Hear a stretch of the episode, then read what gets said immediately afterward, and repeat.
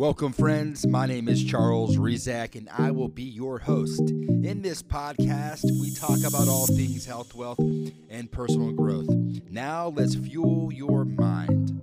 This is the CR3 Experience.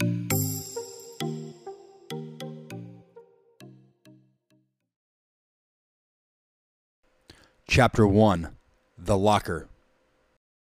I grew up down south home of the big chicken, where people talk slow and time seemed to move a little slower. Getting off the bus in eighth grade, I was scared shitless. I wasn't like these other kids. I haven't even got my first armpit hair yet. I was wearing some old Navy carpenter jeans, and everybody else was wearing the coolest and latest. I was the misfit. Never had a girlfriend, never dry humped. My mom and dad would not even let me watch R rated movies. I had my shirt tucked in for Christ's sakes. I always spoke my mind. I wasn't afraid to stand up for what was right. Never been into a fight, but that day, things would turn out to be much different than I thought when I stepped off that bus. Back in 2000, there wasn't security cameras everywhere. Sure, there were vending machines serving carbonated beverages filled with sugar, but nobody really cared about bullying. Bullying back then was just a way of life. Suck it up, they'd say. Suck it up. Man up. It's not a big deal. I must have really pissed somebody off because the moment I walked into the locker room, I had this uncertain feeling. You know that feeling when your hands start getting sweaty and your head starts spinning fastly? That was the exact moment I felt when I sat down on the toilet to drop a load.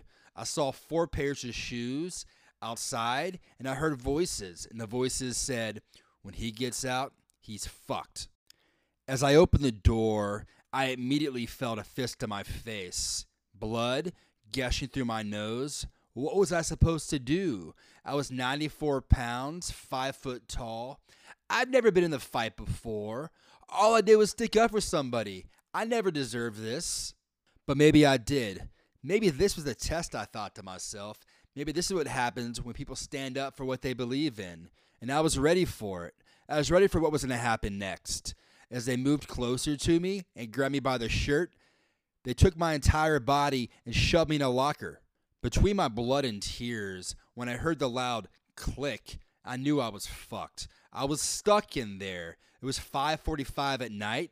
The school was empty. How was I supposed to get out?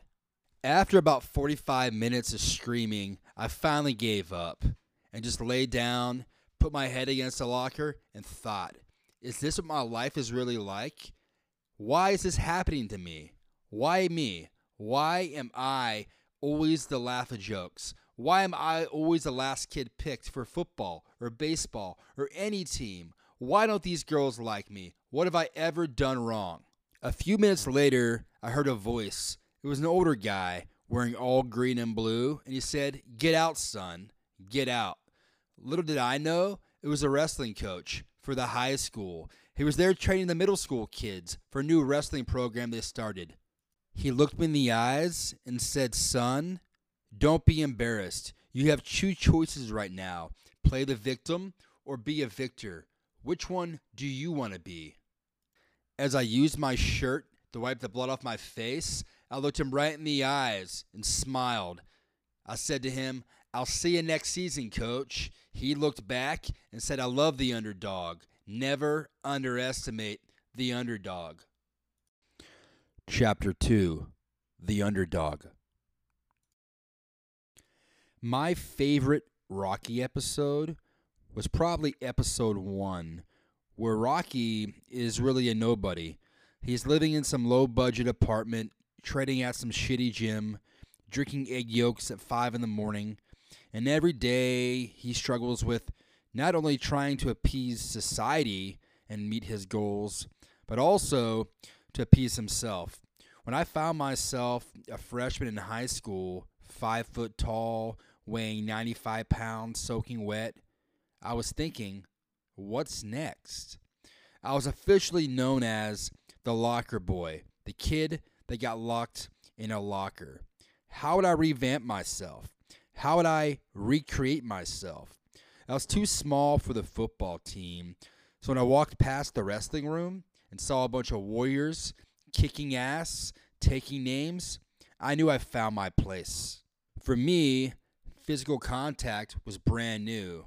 Growing up, all I ever played was golf and tennis. What the fuck did I know about wrestling? I wasn't a badass. I was a shrimp. I was five foot tall, 94 pounds soaking wet. What could I do? What value could I bring to the wrestling team? But little did I know, it wasn't about the dog in the fight. It was the size of the fight and the dog. And on the mat, it didn't matter how tall you were, how much you weighed, the color of your skin. All it mattered was did you put in work? Did you do cardio? Did you practice your moves? How was your diet? How was your GPA? If you weren't getting C's or above, you weren't on the fucking mat. You were running laps. So this form of discipline really, really empowered me, and I loved it. I became addicted. I found myself in my room shadow wrestling, jumping jacks, doing jump rope, 4 a.m., chugging eggs. People thought I was crazy, and maybe I was, but maybe I wanted to prove to them that I was more than a locker boy. Freshman year, when I made varsity, I was 2 and 57. 2 and 57. Once again, in my eyes, I was a failure. But my coach told me and taught me something about failure that most people don't seem to understand. In wrestling, much like life, failure is just a lesson. Failure is a way to learn, get better, adapt, pivot. That summer, I went to every wrestling camp possible, probably did close to 40 matches, and decided I need to earn my spot on varsity. I need to earn that jacket. Sophomore year, I had a wrestle off, which is pretty much where you challenge anybody in any weight class to take their spot. I challenged the same assholes that put me in the locker. Not only did I destroy him physically, I teched him, which means I beat him by 15 points. Mentally, I destroyed him. A year ago, I was a kid he was stuffing in the locker, and now I was stuffing his face in the mat. It might seem gruesome, but to me, it was the first taste of success. The first time in my entire life that I knew no matter who's against you, being an underdog isn't a bad thing. Sometimes being an underdog is the fuel you need in order to fuel that fucking fire. Chapter 3 This insert bullshit isn't for you.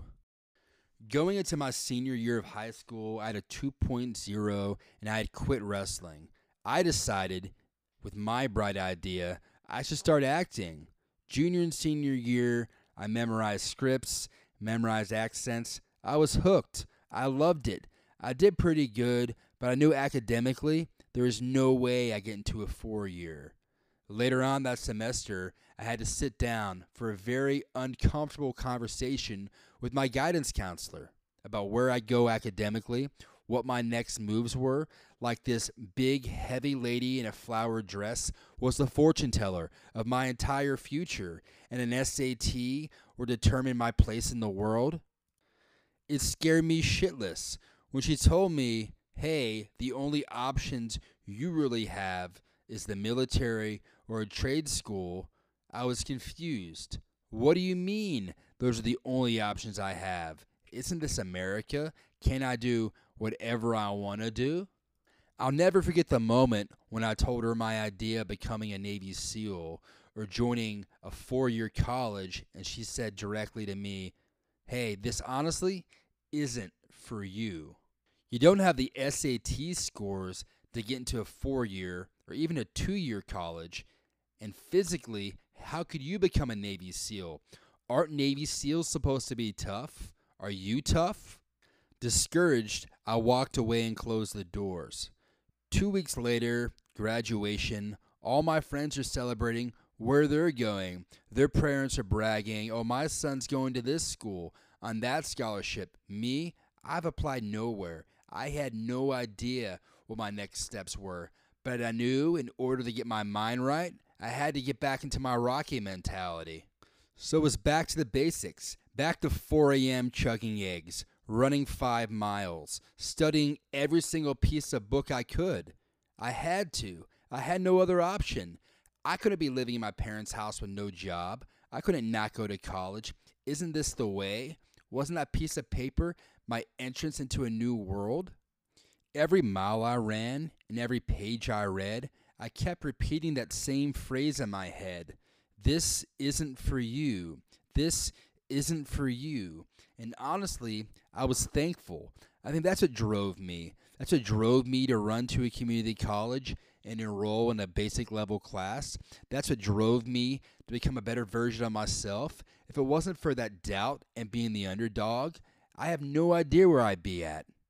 I finally got my own apartment, had a part time job, and enrolled part time in a small community college down south. I was taking four classes and really struggling academically, and then shit hit the fan.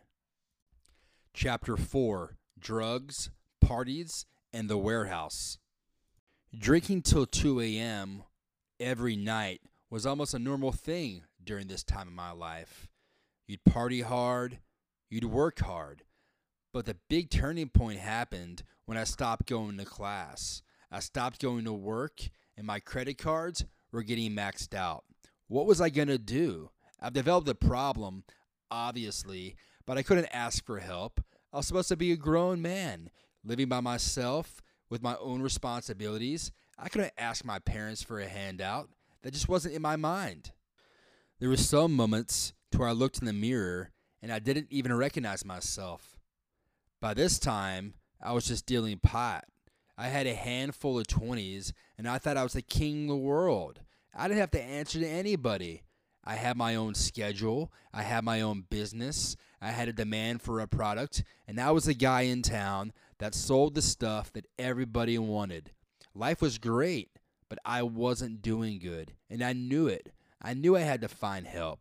I knew I had a bigger purpose, and I knew if I didn't get my shit together, I'd end up in jail. And sure enough, that's what happened.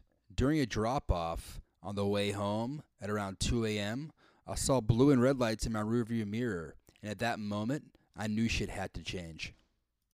I got booked. With natty light on my breath and dime bags under my seat, I knew shit had to change. I spent 48 hours in that jail cell. No sleep, no shower. I couldn't eat anything. I was so disappointed. What had happened to me? Why is my life going in this direction? I managed to get probation, which meant drug test every week and a government job assigned by the court in a warehouse. I hated that job even more. I hated that I had no freedom. I had to move back home with my mom and dad, and half my warehouse money went towards paying rent. Responsibility, they said. You have to own up. And I did. I had to. I had no direction. I had maybe $10 to my name, a car with 180,000 miles on it, and no college. Was this my purpose? Lucky for me, I had a friend who was kind of going through the same thing. He told me in four months he was shipping off to the Great Lakes in Chicago and joining the Navy. The Navy, I said. In my hometown, this was the only way out either join service or work at the farm. In my eyes, I needed discipline, I needed structure. So, four months later, I was in Chicago. Chapter 5 Hey, shipmate. I honestly had no idea what to expect in boot camp. Make your bed? Check. Polish your boots? Check. Take a shower with 50 dudes? What? All this was new to me. I was so sheltered. Growing up down south, I was not used to different types of people, different types of religion. I was a white guy. And now as I realized I was a minority. I was surrounded by people from everywhere in the United States, different countries, different ethnicities, different backgrounds. I loved it. It was interesting to learn about new things, new habits, new ways to do things. I could totally recreate myself. No one there knew me as the locker boy. From that time on, I decided I needed to be more disciplined. I had to wake up early, check. I had to be in formation, check.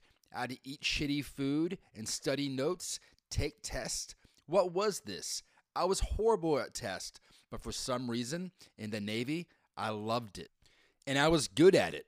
I love the mental challenge. I love the physical challenge. I love the way my mind was forming, my body was forming. The friendships I built was something I've never had before. I formed a brotherhood. It reminded me in 10th grade when I joined the Warriors, but now I had 60 Warriors all around me from different backgrounds that went through different kinds of shit that all wanted to change their lives. And I love being part of that. I love being part of the Navy ethos, honor, courage, and commitment. And I still live by those three words today. 12 weeks later, I looked in the mirror with boot camp graduation on the horizon, and I didn't even recognize who I was. I looked happier. I had a different look in my eyes, a different grin. My body was different. My mind was different. I formed a callus. I had mental toughness I've never experienced before in my entire life. Little did I know, my RDC had a different plan. Two nights before graduation, he decided to crank up the heat. When you crank up the heat, the RDC would say, it's time to make it rain. He had an idea, like David Goggins would say, to try to break us down, to take our souls one last time before graduation. And I was ready for it. I wanted the pain. What else could happen? I've been through so much in my 20 years in life. I was ready for it. I was ready for the challenge. I was ready for the next step. So we cranked the heat up to 105 degrees and we did jumping jacks for an hour and a half the entire time. Although I was sweating and everybody was falling out of formation and throwing up, I loved it. I loved embracing the suck. I loved embracing the grind. I loved the entire process of transforming my mind during these times. And I had to. This was a brand new identity, a brand new me. And I had to live up to it. I had to own it. I had to stay disciplined. I had to stay focused. And when it became time to decide where we were going, my RDC looked at me and said, Hey, shipmate, you're going to California. California, I thought in my mind. Fuck yeah. The land of surfing, chicks, and big ass burritos. Let's do it. Little did I know, I got stationed in Lemoore. If you look at Lemoore anywhere on a map, most of you have never even heard of it. Well, let me tell you about Lemoore. It's the butt crack of California. I would not even consider Lemoore part of California. It's four hours away from the coast, and I was nowhere near hot chicks, nowhere near burritos, and nowhere near surf. But either way, I was excited to start this new chapter in my life. The last conversation we had, he grinned at me and smiled, looking at me directly in the eyes, and said, Congrats. Now you're becoming a man. Chapter 5 Becoming a Man. Cow shit. The minute I stepped off the plane in Lemoore, California, I immediately smelled cow shit. Where was I? This looked nothing like California. I was surrounded by farms. I left Georgia to escape the rural life, to escape the farms, escape the cows, escape the farmers, and now I was back, back at stage one. Or so I thought. I was a new guy at town, and in my command, I was surrounded by people that were mechanics. I've never even changed my tire. How was I going to fit in? Once again, I find myself in a place of unfamiliarity.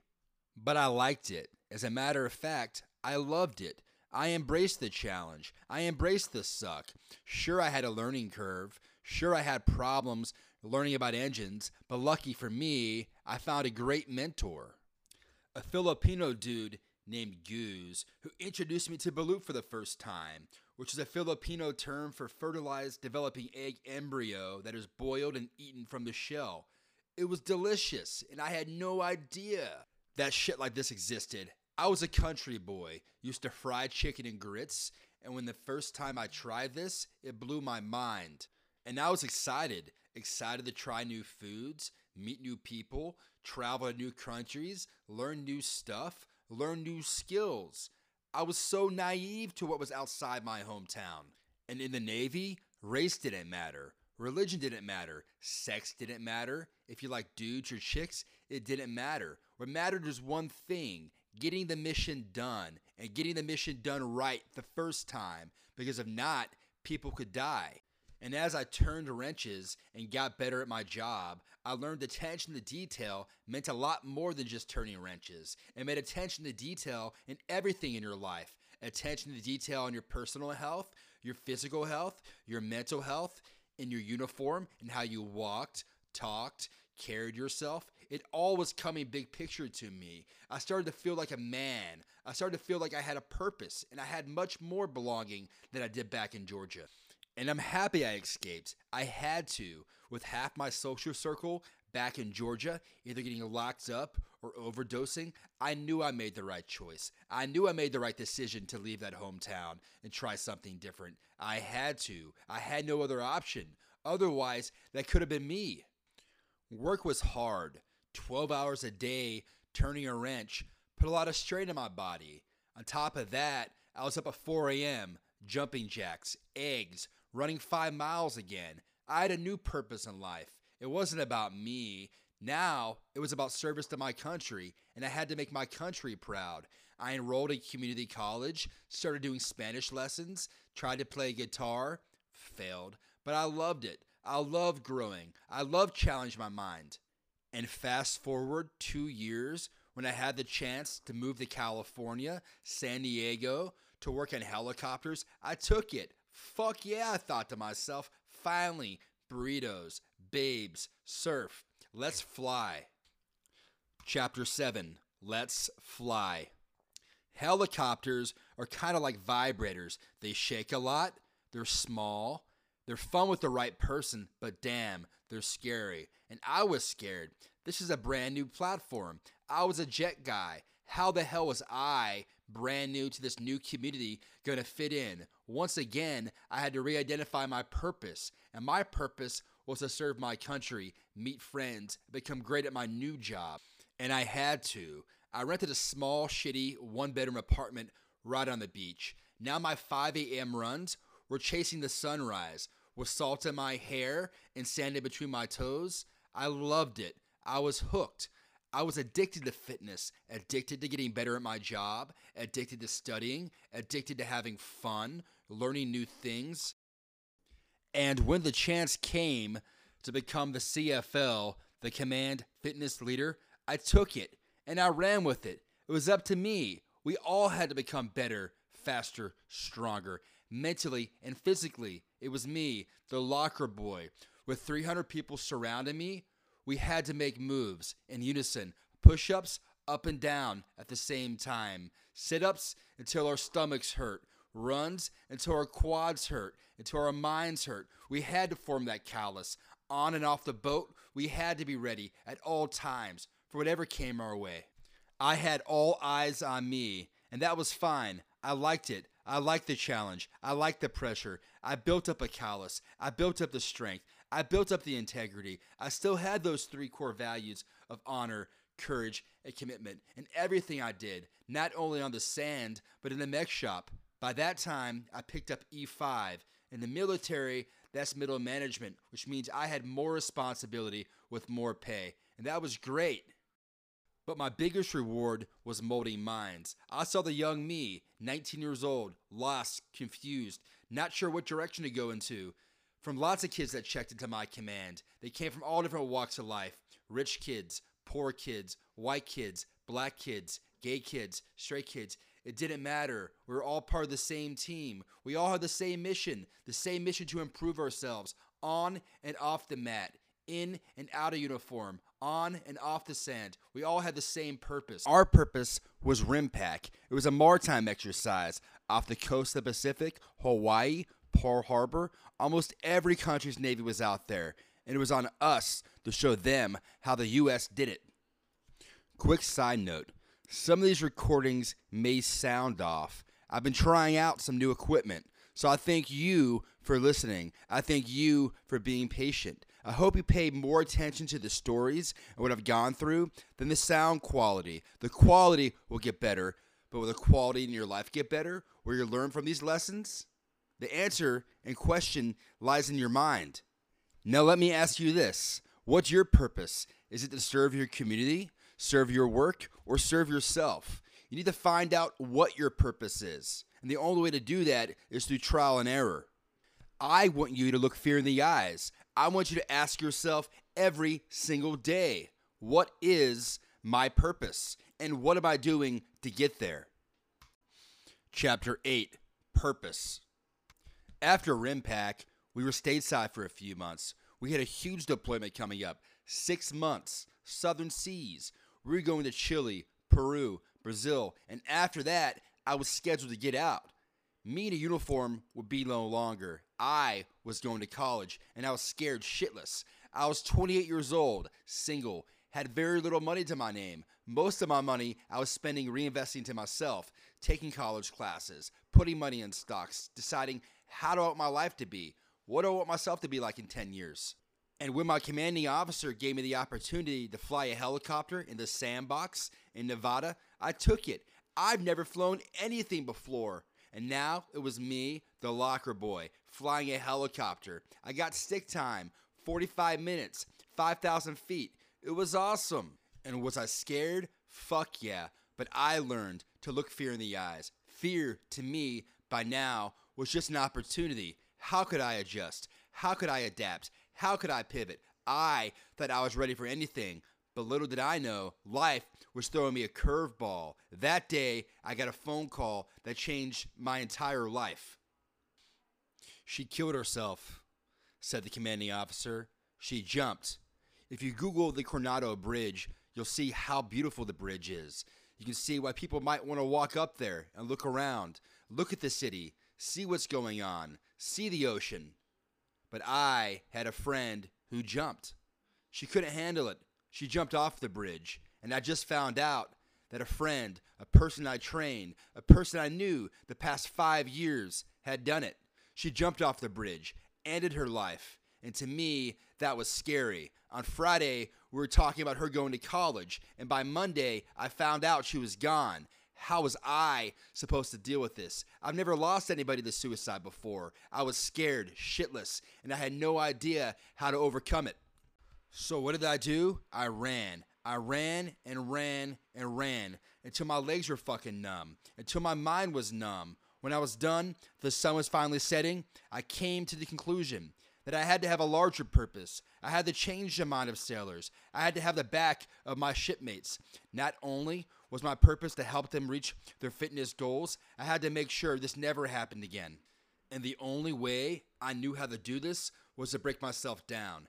Break myself down mentally, physically, and then rebuild. It was back to the drawing board for me. And for that, that meant I had to find an exit. It was time for me to leave. My military service was coming to an end, and it was time to enroll in undergrad. I was about to become the old man on campus, Old Man Blue.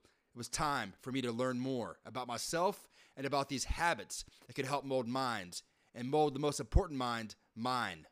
Because only when you change your own mind, you can help influence the minds of others. This next chapter is the most important chapter I took upon my exit of the Navy.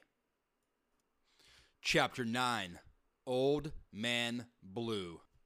I felt old as fuck as I walked on campus. I was wearing my typical California swag board shorts, tank top, sandals. I was surrounded by a bunch of smart kids, rich kids, spoiled kids, so I thought. And I was the old guy. When I walked in calculus class, it was nothing but 20 year olds. Once again, I was stuck in a very unfamiliar situation. How was I going to fit in? Did I make the right choice? In the Navy, it was cushion. I was an E5, up for E6. I had people underneath me. I managed people. And now, once again, I was a low man at the totem pole. I had to embrace being uncomfortable. I had to. It was my only option. I was a military man. All I knew the past eight years were a few simple things, or simple things, so I thought. I could get in really good shape. I could do push ups, pull ups. I could communicate. I could build teams. I could build a helicopter. I could shoot guns. But what else? What else could I do here? I didn't know calculus. So I had to build grit. I had to take notes. I studied a lot. I was on campus probably 12 to 15 hours my first two years during my undergrad. I had to embrace making whiteboards, embrace taking notes, embrace taking study guides, embrace asking questions. I asked every single question I thought of. I got laughed at in class. I was the old guy that couldn't answer a simple formula, but that was fine because I was used to it. I was ready for it. It wasn't until I joined the entrepreneurship club that I finally found a new purpose. I wanted to mold young minds. I was here for a purpose. I wanted to help create things. I met a bunch of veterans and we were able to study together. We were able to really encapsulate what it took to transform from sailor to civilian. And college for me was new and it was hard, really hard. That's what she said. But I had to embrace the suck. I had to mold my mind. And when it came time to choose my major, I chose finance. For some reason, the numbers just clicked. Maybe it was because my counselor in high school told me that not only would I never go to college, but math wasn't for me. So when I chose finance, I laughed and smiled because I loved it and I was good at it. I was good at building teams, building spreadsheets, crunching numbers. So once again, I joined another club, the Real Estate Society, worked on tons of projects, went to tons of construction sites, met people, learned stuff, met other veterans, learned more stuff. I miss traveling a lot. I also miss culture. I miss trying new foods, meeting new people. I needed a vacation, but I was taking seven classes per semester. I couldn't leave, and plus, I was broke. All the money I had was going towards investments, investing in myself, investing in stocks, putting money away for real estate. My rent in San Diego cost way too much than I can afford, but I was in a good location. I was meeting good people, and when the chance came to study abroad with a price tag of five grand, I had to come up with money, and I had to come up with it quick. I did not want to max out credit cards like most students do, so I had three weeks to come up with five grand. It was grind time. So, what did I do? After classes and internships, I had a few hours left in the day. Every night for three weeks, I load up my truck with scooters. I had 45 to 50 scooters in my apartment every night that I clean, charge, put outside in the road by 5 a.m. I collected about $5 per scooter. That's close to 150 bucks per day. In between classes, I drive Uber. I drive Uber on the weekends, and three weeks later, I had $7,000. Money's not quick, they say, but what's quicker is you put a plan in the process. And the process with me began with preparation. I had to go to Hong Kong. I needed culture. I needed this experience. I haven't traveled in almost two years. I had to swallow my pride to get there. Hell, I had to swallow my pride lots of times, not only before the military, but during and after. And looking back at Asia, it was one of the best times I've ever had. And now it was time for graduation. Now it was time for the next chapter of my life. Chapter 10 Graduation. It was time for graduation. I had a few internships during my undergrad in the real estate finance space, and although I was grateful for the opportunity, I knew that was not the career path for me. I loved talking. I hated being in a cubicle, and I hated being inside. How I find a place? I ended up interviewing for a tech role in Texas. The California boy was going somewhere else where there were guns and badasses and new opportunity. I was excited. As a matter of fact, I was stoked. As we say in California, this is a new chapter in my life. I've never sold anything. I sold myself, I sold pot, but I'd never sold tech before. I could barely operate a cell phone. And now I was trading in my board shorts for a suit and tie in a sales role, selling something I knew nothing about. Sure, it was overwhelming, but I've dealt with lots of overwhelming situations in my past, and I was ready to learn. I was ready to adjust, and as always, I was ready to pivot. When I got that piece of paper on graduation day, I thought for sure having a degree in finance and business admin would change everything. I earned this, I thought. I was told I would never go to college, and now I was holding a dual major degree. Why did I feel nothing? Why did I feel no emotion? Sure, I was proud of myself and I was slightly satisfied, but in my mind, I kept thinking, what's next? What's next? Being 5,000 feet in the air in a helicopter, you see the entire world from a smaller lens. You look down on the world. You look down at the farms, look down at the people, look down on ownership. And a lot of times, you have time to reflect on yourself. This entire time after graduation was spent in reflection. And lots of times, I had no idea what the next step would be. but all I knew is I had to be ready for it. And the only way to be ready was to prepare. I downloaded every single Audible on selling. I interviewed people in sales that were good at it. I studied, I practiced my pitch, I studied tech, and three weeks later, I started my long 24 hour drive to Texas. U Haul strapped behind me, dog and cat in the back seat, a 12 pack of Red Bull. I was ready to go, ready for the next step. Because you know what they say everything is bigger in Texas, even the women.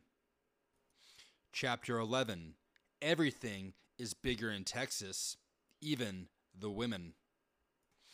I miss the country.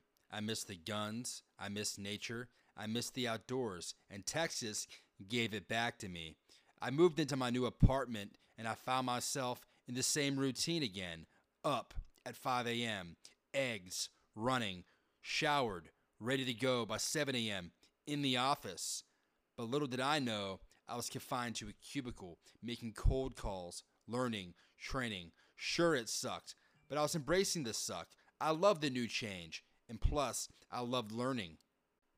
And I had to. I moved my entire life from California to a brand new state, the Tejas, Texas, where I knew nobody. I had no friends. Sure, I wore a suit and blended in, but I needed to meet people. I had to meet a new group of guys, guys I could grow with mentally and physically. So I opened up. Finally, I had a nice little click, and finally, I was crushing it, crushing it in my job, crushing it at the gym, and then the pandemic happened. Once again, I was stuck in my room looking at a computer screen. Is this it? I thought to myself. Tons of cold calls, tons of no's, a few yeses. But I was thankful, super thankful for my resources, my managers, and friends that helped push me past it. I remembered back in the Navy when I sucked at fixing helicopters. It took years to become a master of my craft. I knew in sales it would take a long time to become a master, so I kept working at it. I kept pushing through. I kept studying, developing my pitch, and eventually I landed a huge account, an airline company. I was the first person in the entire program to land an account this big. Me, the locker boy, scared shitless. And if it wasn't for the support of my entire team, I probably would have quit. I thought to myself, this isn't for me. I looked in the mirror a few times and thought about just quitting the entire program, driving back to California, doing something different, but I couldn't give up. My end goal was Florida, and I had to plant these seeds. I had to keep moving. I had to keep going forward. It's all I had left.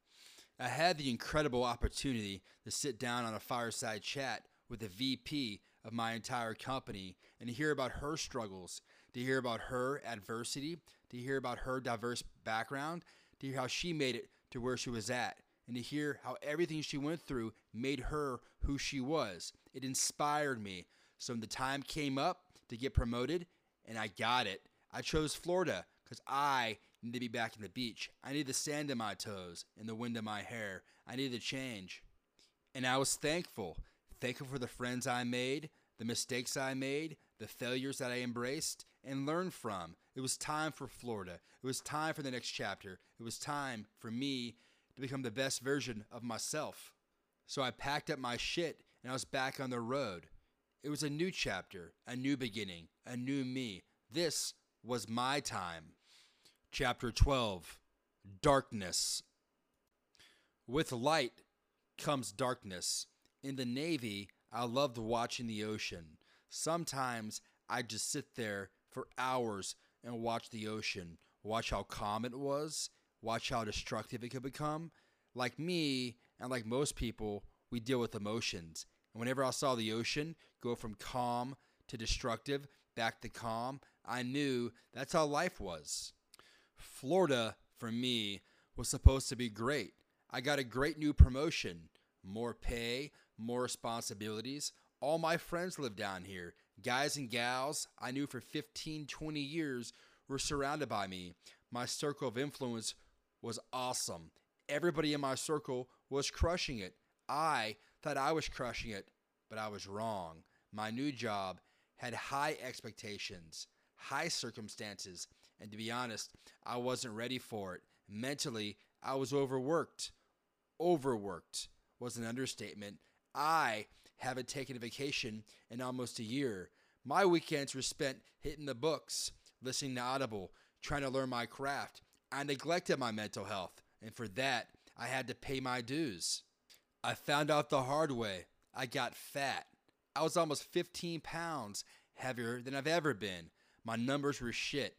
I wasn't hitting quota. Every day I'd wake up and stare at my computer screen. Was this it? Was this why I moved to Florida? I wasn't happy. As a matter of fact, I was miserable. I was probably in the worst spot mentally than I've been into a long time.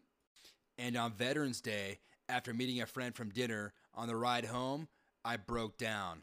I lost it. I pulled over to the side of the road. As the rain hit my windshield, the tears were hitting my face. I felt so lost, so trapped. I hated my job. I actually hated myself. I put myself in this situation. I wasn't doing this job for me. I wasn't wearing this suit for me. I wasn't doing anything for me. I was doing it for everybody else.